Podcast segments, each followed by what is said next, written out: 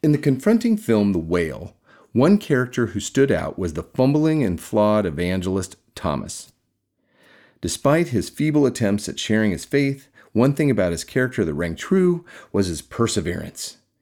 He gets something right with his desire to serve those around him as he humbly returns to reach out to the central character, Charlie. It reminded me as a Christian that the only promise of those who go out to share their faith is hardship and persecution.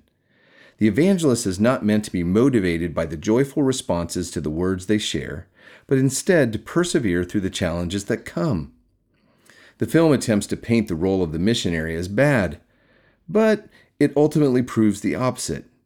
Thomas is an unexpected inspiration for all who put their faith out there for scrutiny, reminding Christians that we should persevere, regardless of the response we may receive.